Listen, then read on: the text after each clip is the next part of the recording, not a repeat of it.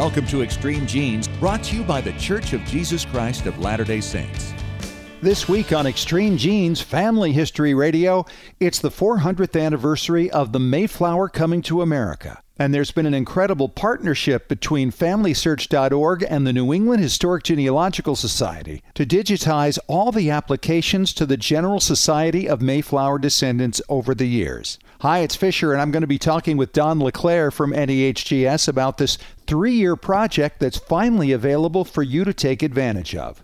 Plus, we're going to talk about railroad records. There are more of them out there than you think with Melanie McComb. That's this week on Extreme Genes Family History Radio, brought to you by FamilySearch.org. Discover, gather, connect. A presentation of the Church of Jesus Christ of Latter day Saints. And welcome to the weekend, and welcome to America's Family History Show, Extreme Genes and ExtremeGenes.com. It is Fisher here, your radio root sleuth, on the program where we shake your family tree and watch the nuts fall out. Great to have you along, Genies. We got a couple of great guests from the New England Historic Genealogical Society and AmericanAncestors.org today. It's an all NEHGS show today. First of all, coming up in about 10 minutes or so, uh, Don LeClaire is going to join us, and he's going to be talking about a great new database project that NEHGS has been doing with FamilySearch.org. And this is going to allow you to actually get into the applications for membership in the Mayflower Society, the Mayflower Descendants Society. And this can really help you find out if you have ancestry that was on the Mayflower. Then after Don, we got Melanie McComb joining us once again. She's going to talk about records on the railroad. And so many of us have ancestors who are tied with that. My wife's grandfather worked on the railroad, so I'm looking forward to hearing what Melanie has to say. And of course, David Allen Lambert, he's always present for our family histoire news right now, and then, of course, later in the show for Ask Us Anything. Hey, David, you are back in Boston. What's going on there? I'm sitting in my office for the first time since March.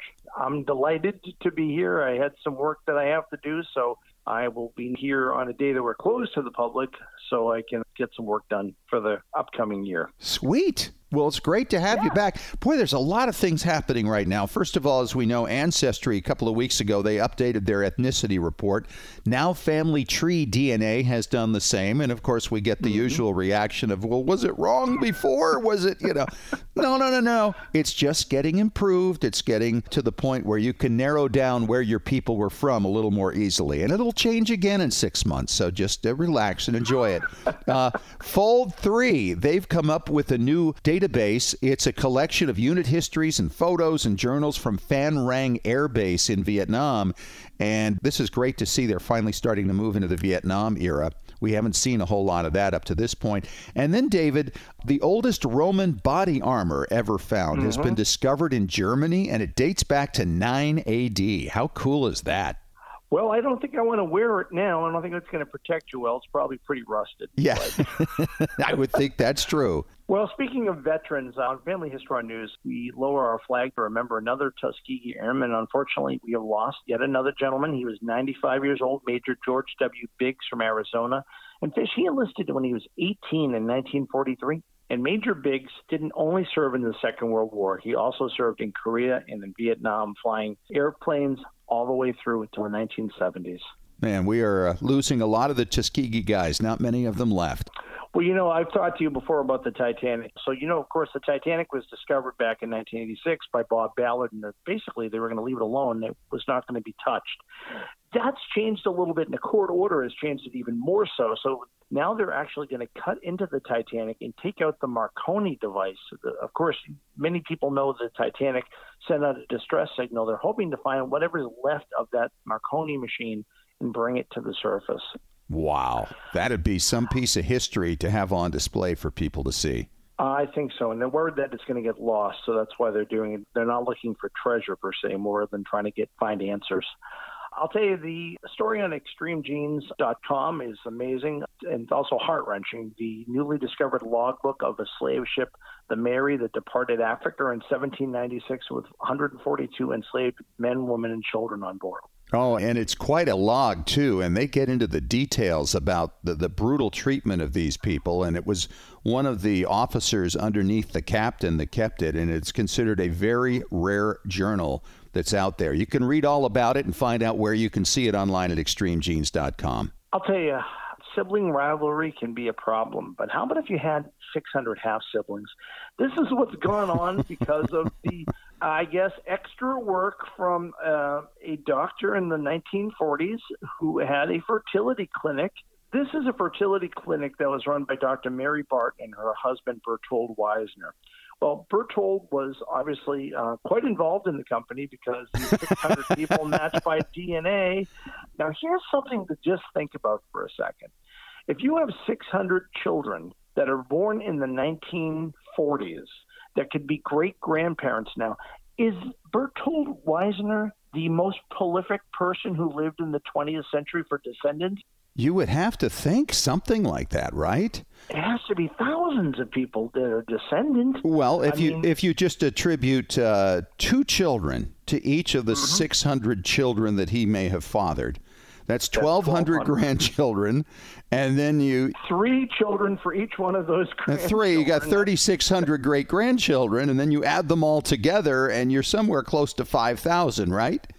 Yeah, yeah, it's it's unbelievable. Uh, but you just never know what you're going to find out on extremegenes.com, folks. So you can pick yourself off the floor and be thankful you don't have 600 relatives that you're taking car trips with. Right. At the same time. Or getting um, together with at Christmas time in your kitchen. I mean, holy cow. And you know, you hear this story. This is not a, an uncommon theme, is it, Dave, no, when it comes to fertility clinics? It seems to be the way a lot of them did it back then. I'll tell you, you just never know what you're going to learn because of DNA. you, you never know what you're going to learn because of DNA. And obviously, this was never expected to be revealed, and now it has. And congratulations, it's a girl, it's a boy, it's a girl, it's a girl, it's a boy, it's a girl, it's a boy, boy, boy, girl, boy, and a girl and a boy, and a girl and a oh, boy. Well, that's about all I have to shock people with from Family History News this week. Shock and inform and entertain. All right, Dave. Thanks. Yeah, you'll be back for Ask Us Anything later on in the show. Well, it's been 400 years since the Mayflower showed up on our shores, and who would have thought we're not having any celebrations this year? There's no parties, no gathering in Plymouth, but we are gathering all the applications and all kinds of data for you to discover if you are a Mayflower descendant. Hi, it's Fisher, and uh, my guest today is from the New England Historic Genealogical Society and AmericanAncestors.org. He is Don LeClaire, and uh, Don is an Associate Director of Database Searches and Systems and uh, Don, it's great to have you on the show. You guys have an amazing project going here, and what a partnership of superstars. Oh, thanks, Scott. It's great to be on the show. So, yeah, we've been working closely with the General Society of Mayflower Descendants and Family Search for the last three years on this project to digitize and make available the Mayflower applications and the trees based on that information as well. Now, there's got to be millions of names in these applications because you've got like six figures worth of applications, right? Yeah, there's a little over 100,000 applications that are out there. I think the pages of documentation that came with it is around 1.4 million. It's just unbelievably large. Wow. So, as somebody described it, this is the most studied group of people on the planet Earth. And uh, it's great to be able to free that information up and start making it more accessible for folks, especially in light of the 40th anniversary. It's funny you say that. I only discovered my connection to the Mayflower like 10 years ago. And so I read the story, and it was now my story, which was very exciting, very interesting, because I hadn't really examined it that closely. But now that I knew I was among the descendants, I'm looking at it, it was like, okay, 51 survivors in the winter. It was something like 51, 52, right? That's right. Yeah, but basically half the uh, passengers didn't make it through that first winter. Yeah. So I'm living on a cul-de-sac, and I'm kind of counting how many people are in each household there. And there's like 10 houses. And I'm thinking, okay, it's just about 51, 52 people, almost exactly. If we took a picture of everybody on our street collected together, that's the number of people who survived the first winter, and not even all of them have descendants living today. That's true. That's true. So uh, it's been a pretty hardy group to, yes, through that. But the guess is something like 30 million descendants from these people. That's the thing that blows my mind. Yeah, and they're they're all around the world. A pretty amazing story from both genealogy perspective and also history. They made it through. Yes, they did. And, and flourished. Incredible. And and and I would imagine for you being involved in this project, you must be a, a descendant as well. I am indeed. So yes, uh, we've actually joined the society last year. So I'm uh, descendant of John Alden and had that one validated. And I've got a couple of other suspects, but I haven't gone through the process to have them fully uh, validated yet. Well, we should mention that the site to check out everything that American Ancestors has on the Mayflower, you go to mayflower.americanancestors.org and you'll find all kinds of databases there. So if you're interested in finding out, number one, if you're a Mayflower descendant, or number two, joining the General Society, I mean, everything is right there. How many databases are there here, Don? we probably have at least a dozen on that page. I think that there's a variety of things that are really useful, especially when you get back into the colonial era. But I think the two most valuable databases is one called the Mayflower Family Fifth Generation Descendants, this one is based on the silver books and the fifth generation and their children. So it's really the fifth and sixth generation that are included. So if you're looking to tie yourself back to the Mayflower, you can use that database. And if you can get tie in there, then you're in, as we would say, because that, you found your link. Right. That's very helpful. And that's why people typically only have to research back to the uh, early to mid 1700s because the first five generations are already done. And that would include, by the way, the passenger and the Mayflower, right? That's the first generation. Yeah, right. The first generation. We start from one, which is a passenger, and then go from there. So that's been really helpful. But I think the new project we just talked about at the beginning here is this project to digitize the applications and make that information available. That's going to get you down to generations 11 to even 13. And there's also a link to that database, which is the General Society of Mayflower Descendants membership applications. And those are the ones where we're taking the full set of applications that have been sent into the Mayflower Society and building out uh, trees and indexing those genealogy forms from the applications and putting that all online. And I imagine there's somebody out there thinking, wait a minute, I- am in the Mayflower Society. I sent in an application. Are, are you going to reveal my mother's maiden name, my full name, my birth date? What's the privacy situation here? How have you protected it? Yes, we're being really careful about privacy, and certainly we don't want to create any problems for anybody. So the rule we have is uh, no one can be in, included any of this if they were born after the year 1919. So the cutoff date is January 1st, 1920 and uh, only people that were born before that or, anybody mentioned on an application that was born after that, then we don't put that application up. But that's still a pretty healthy number of people that we can share the information on. Sure. You only really have to worry about it is if you're 106, right? if you're 106, then, then maybe you have to be a little more careful. yeah, I've got to be a little more careful there. And just let us know. We'll take your application down if you're 106 and you're up there. So, uh, have the uh, different organizations taken on different portions of this project, and what can we get from each one? Yeah, sure. From the project side itself, we really built the information from two sources. One of those sources is the Mayflower Silver Books, and American Ancestors went through the process of extracting and, and, indexing all of the information from the silver books. And then Family Search took the process of digitizing all of the applications and then indexing generations six and beyond from those applications. The reasoning being rather than have us go through 100,000 applications and re-index those first five generations 100,000 times, it would be a lot more efficient to merge these two things together. So that's how we built it. So that's how we built the raw data. And then what we deliver is two different things that are both really valuable. So one of those are trees based on the descendants of the Mayflower passengers. And those are available on Family Search with their genealogies. And they're partially available now. When the whole project's complete, they'll all be available online at Family Search.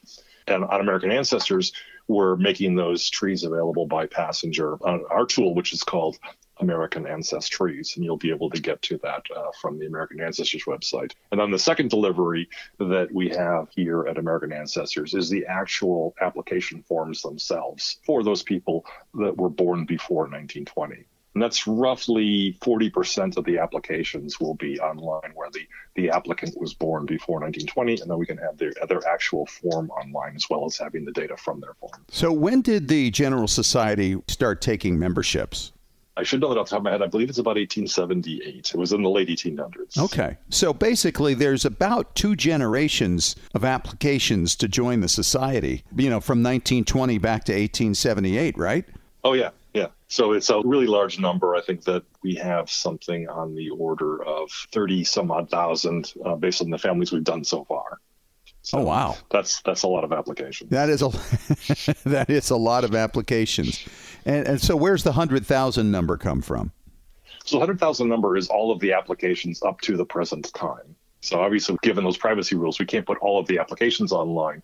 What we can do is take advantage of the opportunity for people like you and I who have applied to the Mayflower Society recently in my case, my grandfather from my application and beyond would be available in these trees because he was born before 1920. I see. Whereas myself and my father were born afterwards. So my application won't be online, but the information from my application, at least for those people that qualify, will be. Uh, Got it. Online. I mean, this is so easy. I mean, I remember signing up for this thing, and I was fortunate because I'd already documented all of my generations, so it was a it was a snap. But I know there are many people who will apply over and over and over again because they get stuck in one particular place. But this could be enormously helpful in removing a lot of those barriers for anybody who wants to join the General Society of Mayflower Descendants. So it, we can go to Family Search. We can see the trees. We can also see trees at American Ancestors, right? American yes, Ancestries. Right. And what about yeah. on the uh, General Society site itself? the General Society is not putting these uh, online directly. Okay. But they actually are taking advantage of it too because they're trying to streamline the process. As you may be fully aware, with this being the 400th anniversary, they've been sort of deluged with applications, and they're looking to really improve the processing time and be able to do their due diligence better. So they're actually taking advantage of having all of the applications in the digital form so people don't have to go into the boxes in society to go reach out and double check other applications. Isn't that great? Because, as you may know, you only have to prove your ancestry back to the closest descendant of somebody else's application. So, like you were saying, if somebody else in your the last few generations has already applied, you only have to document from yourself to that last person. So, sure, to like the, your great grandfather or your grandmother or something like that. It'd be great. Well, this is yeah. uh, an exciting project here, Don. Yes, it's been a really exciting thing. I've been working on this for the last two or three years, and uh, we've been really excited to get to the point where now we can make this stuff available to people. Because certainly what we've seen here at American Ancestors, and I think in general, is that there's just a, a lot of interest in your ancestry back to the Mayflower, and this should make it much easier for people who would like to either just find out or definitely want to apply to shorten that process and not have to go back to you know the mid 1700s sure. to go document there. And I should mention also, it's not entirely finished yet. It's just like what, 90% done? And maybe more like 80%. Okay, 80%. it's, it's, it's, pretty close. I mean, we, we have, in our case, we have 17 of the families are completely done and available online. Uh, within a week or two, we'll have that up to 19. So we're, we're getting down to just the last few families, and we're looking to have that done before the end of this year. What is that number? 37, 38? No, it's actually only about 24. 24 families. They're the only ones that have living descendants at this time. Yeah, and that actually includes Moses Fletcher, who's kind of an unusual situation in that none of his family ever came. He came, but he had family he left behind in Holland, so he has uh, some number of descendants that are pretty much mostly all in Europe. Oh wow! So you take him aside, there's only 23 families that came here and had descendants living in North America. As of this time, he's Don LeClaire with American Ancestors. Thanks so much for coming on, Don, and uh, congratulations. This has been going on what for three years now and it's it's great to finally be able to see the fruit of your labors. Thanks for having me on, and it has been a great project. So we're looking forward to people taking a look. It is all NEHGS today, the New England Historic Genealogical Society and AmericanAncestors.org, one of our great partners. And on the line with me today for Extreme Genes is my good friend Melanie McComb. And Mel, you, and, you and I have been talking lately about the railroad records because you've done a recent talk on this subject. And I think it's I fascinating, did, yeah. especially for people with ancestry from the Midwest, maybe even live there now. There are a lot of people who worked on the railroad. And where where are those records? And that's a great question. And so it depends. It depends on which line you're looking into. But for the most part, a lot of the different lines, especially in the Midwest, are coming online on sites like Ancestry or on Family Search, or they might even be at a local archives or even a railroad historical society some of those actually exist for some of the lines that are still out there. So you may even have more of a, an archivist that's very familiar with that railroad, which can be really helpful to see what other records are out there. You know, I think this is one of those occupations where all kinds of stories come down the line, right? My, my dad had a first cousin who was decapitated. He was Oh. in between two cars, uncoupling them, I guess, manually. and then Mm-hmm. right, he yeah. peeked around the side just at the wrong moment as another train came by. It was just awful. He was only in his 40s back in the 1940s. Then my wife's grandfather worked for the Pennsylvania Railroad, said he never missed a day of work in 45 years. and so, you know, the stories of the railroad, they just go on and on. They do. You're right, and, and unfortunately, sometimes they lead to those grisly deaths where you really start to find out what actually happened to them. But you're right. I think you have to understand a lot of the railroad history about how dangerous it really was until they really put more automation in place, putting up all the signals, even just the automatic air brakes. That was a big patent just to make sure that the trains would actually stop in time, so that they wouldn't just kind of ram into another train or a car. I was actually in a train wreck back when I was 18 years old, and it was the same thing you're talking ah. about. The engineer missed a signal, he was distracted by mm-hmm. something, and as we came into the station, he was only going like 15 miles an hour, but another train was stopped there. And having missed the signal, he tried to stop it, but as you know, you can't slow down a train. And even No, no, you, you can't. And then you absorb the energy of also the other Yeah. train. So it's Yeah. so you're going a lot faster than that 15 miles per hour. Makes you think of the math problems we used to solve back in the day. The momentum, that's right. And so this train plowed into the back of this other train, killed a guy. There were 40 some odd hospitalizations, 105 people injured. I was thrown over the top of the seat that the guy in front of Oh me was sitting in. And there were some kids sitting across from me, and uh, one went flying into the other because they had arranged the seats so they were facing each other. It was a real disaster. This was in uh, Mount Vernon, New York in 1973 but you never forget anything like that. And I've still found online various photographs of it and accounts of it and the inquiry of what happened. And, you know, I still remember that day. It was amazing. And you're right, those days we always remember, like even at the local train station near me, they have a little plaque made up for when they had a train crash. They're always commemorating who was lost in that. It's just usually it's a huge tragedy whenever those happen. It's Yeah. never really just one or two people was hurt. It's awful. So, time. what got you into researching the railroad sources? I started digging more into some of my ancestors and my cousins and just trying to understand more about what their occupation was like. I, I felt that there's a lot more that we can explore when we dig into specific occupations. So I'm hoping that over time I'll have almost like a series of different occupations that we'll look into. So, like maybe like uh, the fire department, police, or something. I feel like that adds another element to your ancestor's story because you're finding out what it was like at that time. And there's more records that do survive. It's just a matter of finding out where they are and getting access to them. Well, if you consider we sleep eight hours a day on average, and that would mean 56 hours a week, right? We're in bed. And that only mm-hmm. leaves another, what, 112 hours? And at least 40 of them are involved working. Who knows how much time commuting and that type of thing. It's a big part of anybody's life story is yeah. what they did and how they did it.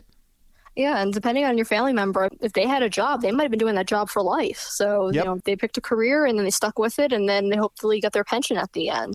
Which brings me to a good segue here because railroad employees could apply for pension benefits, especially when we get into after the 1930s when we actually have a national retirement board pension that was put in place. Where former employees could, after a certain number of years of service, apply for their pension. And this would be in lieu of getting a Social Security benefit. It's funny you mentioned that because my wife's grandfather, as an old man, he thought he was rich because he had this retirement. And this was just something that wasn't available in his parents' generation. That's right. Maybe they would see some benefits if they were with a railroad fraternity organization. They would usually provide things like insurance, et cetera. But you're right. I mean, the pension was not always a guarantee uh, prior to that. So you had to really save up your wages. These retirement board records really give you really good insight into them. And some of the ones I found, they really talk a lot more about the family, who they married, including all their marriages, all their children. So Wow. you really start to open up a lot of the genealogy portion of it in what we would think would be a pretty typical record set for just getting paid out for retirement. And those are on Ancestry and Family Search?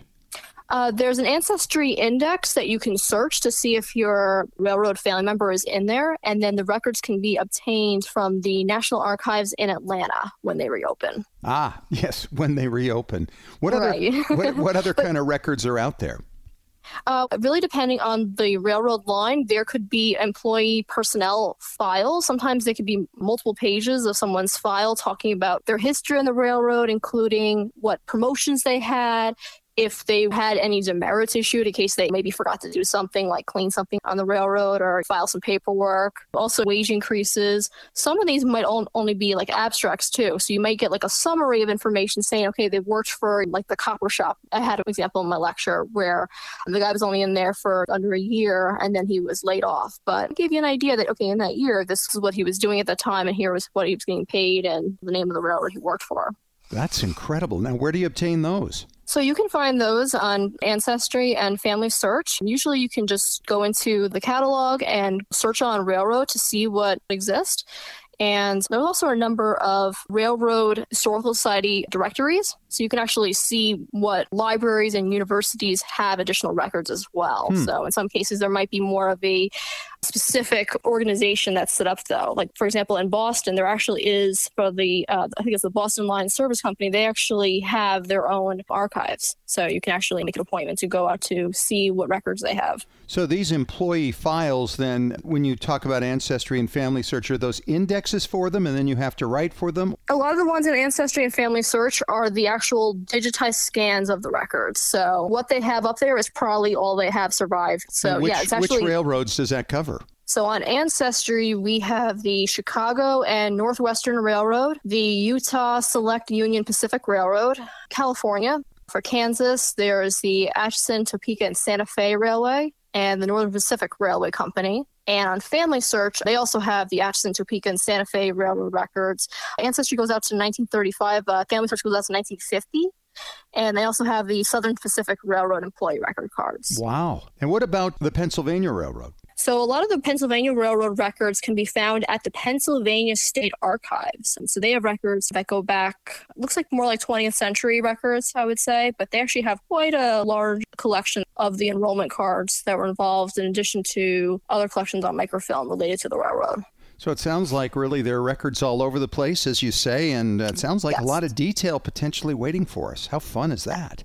Absolutely. So a lot of fun, I think, to get into once we can start to see more of our libraries and universities open. Definitely make an appointment to check out some of these records. I think seeing what's online first will give you an idea of what else you could find out there. And you can even just simply see if you have anybody involved with the railroad just by looking at records like census records. There are even railroad directories that you can find online on sites like archive.org or HathiTrust.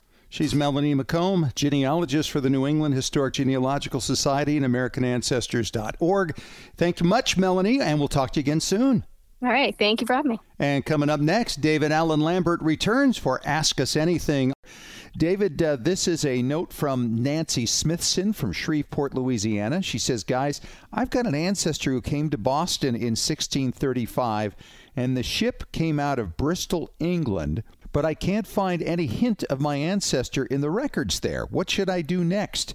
Good question. David, your neck of the woods. What do you think? Ooh, yeah, that's typical. Actually, in the 17th century, a lot of people, even early genealogists, would put down that where the ship embarked from was where their ancestor came from. But as we know now, as more genealogy is being uncovered, these ports like Bristol or Southampton or London were just places they left from, not necessarily where they lived. So you need to kind of push back even sometimes dozens or a hundred or so miles and look at all the places that your ancestor possibly could be from by where the names are situated, or maybe there's even a clue in New England that points it back. People came over together with other family members, so maybe somebody on that vessel is known to be from, say, Cheshire, England or from East Anglia, some of the manifests for the vessels or the permission to embark, these records were compiled in the 19th century by John Camden Hotten. There's a very long title to a book called The Original List of Persons of Quality. Now, people will say, well, my ancestors not in, they were farmers. But then it goes on on the title to continue, which is quite humorous, actually. Immigrants, religious exiles, political rebels, serving men sold for a term of years, apprentices, children stolen, maidens pressed, and others who went from Great Britain to the American plantation, 1600 to 1700. Wow. That's a long That's list. A. That's why they call it the original list of persons of quality and stop there. I should say dot, dot, dot. But that book, obviously, you can Google search. You can find it on Happy Trust or archive.org and just peruse it yourself. There's not a lot of surviving 17th century manifests or embarkation lists that you can turn to. So when you can find one, you know what port they're planning to embark from. It is a clue, maybe putting you into learning more about the people they came over with. Uh, so if your ancestor is John Smith, maybe the Thomas Crenmore that came over.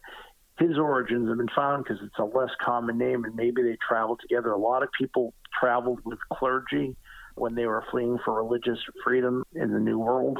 So you can often find connections like that. There may be a servant they're paying the passage for, and that person's traceable. Found him on Family Search. You found the baptism for Zacchaeus Howard in 1608 or something like that. You know, Nancy, trying to get your ancestor across the pond is uh, one of the more difficult things to do in genealogy. It takes a lot of work sometimes. The good news is is that there are so many records now being gathered from churches throughout the British Isles and northern and western Europe that so many of these things can simply be found in databases now. Sometimes it's just a matter of trying to narrow down exactly which one of these people by the same name might be your person of that name.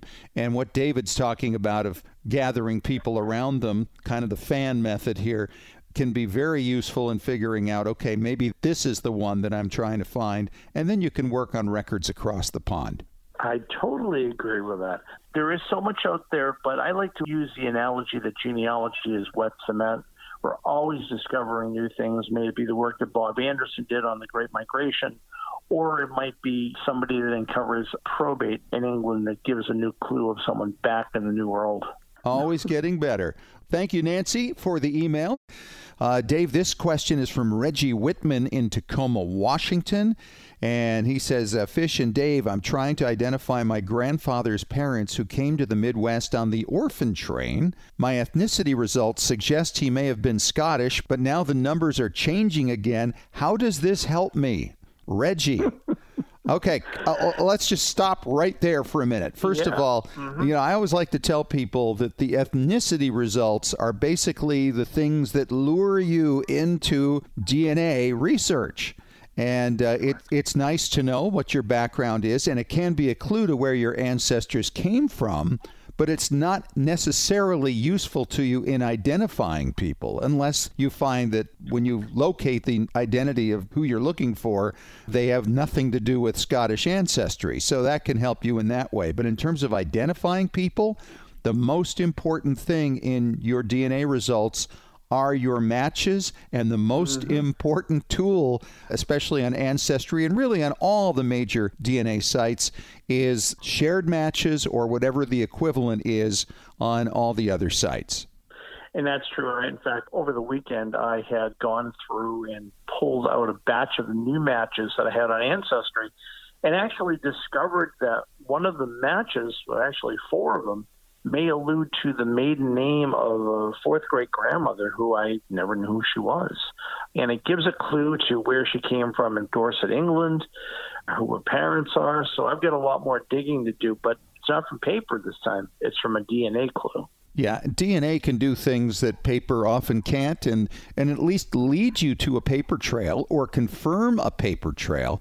The DNA matches. I've run into so many people, Dave, and maybe you've had this experience too, that say, well, I don't have any matches. They didn't look beyond the ethnicity report because that was the thing that they initially were taking the test for because that's what the advertisements ask you to do, right? So they look exactly. at the ethnicity, they don't notice the matches, they don't realize that this is so important. And I guess the best way to explain it is to say if you can see who you match up to, it's kind of like attending a reunion of maybe a side of the family you're not even familiar with, and you come to realize, oh, okay, I know who these people are. Oh, and these people are matched to them and to me as well so they must come from the same side of the family. And that's exactly. the significance of the matches. So, of course, there's so many ways to learn about genetic genealogy. This is how the criminals are being found. Cece Moore and her group, and so many other genetic genealogists right now solving cold cases. There's no reason you can't do the same. And you know, I'll tell you, there's just so much out there that you can do. And if you're lucky enough to have half siblings, hopefully not 600 of them, like I we talked about in the show today. But for me, I have uh, two half sisters and I have a half brother, both from my mom's side and my dad's side. So I can almost divide up and see what mom and dad gave me without having my parents alive to do their DNA. That's right. There's so many things you can do with this. So, Reggie, take a look at your matches and uh, see what you can find there. If you've got an ancestry DNA test, use ThruLines and start seeing what that reveals to you. Just play with it, and you'll be able to figure it out very easily, I'm sure. And of course, if you have a question for Ask Us Anything, you can always email us at askusanything at extremegenes.com. David, great to talk to you again. Always a pleasure, my friend. Talk to you soon. And that's our show for this week. Thanks for joining us. And remember, as far as everyone knows, we're a nice, normal family. This has been Extreme Genes. Share your family story by going to FamilySearch.org.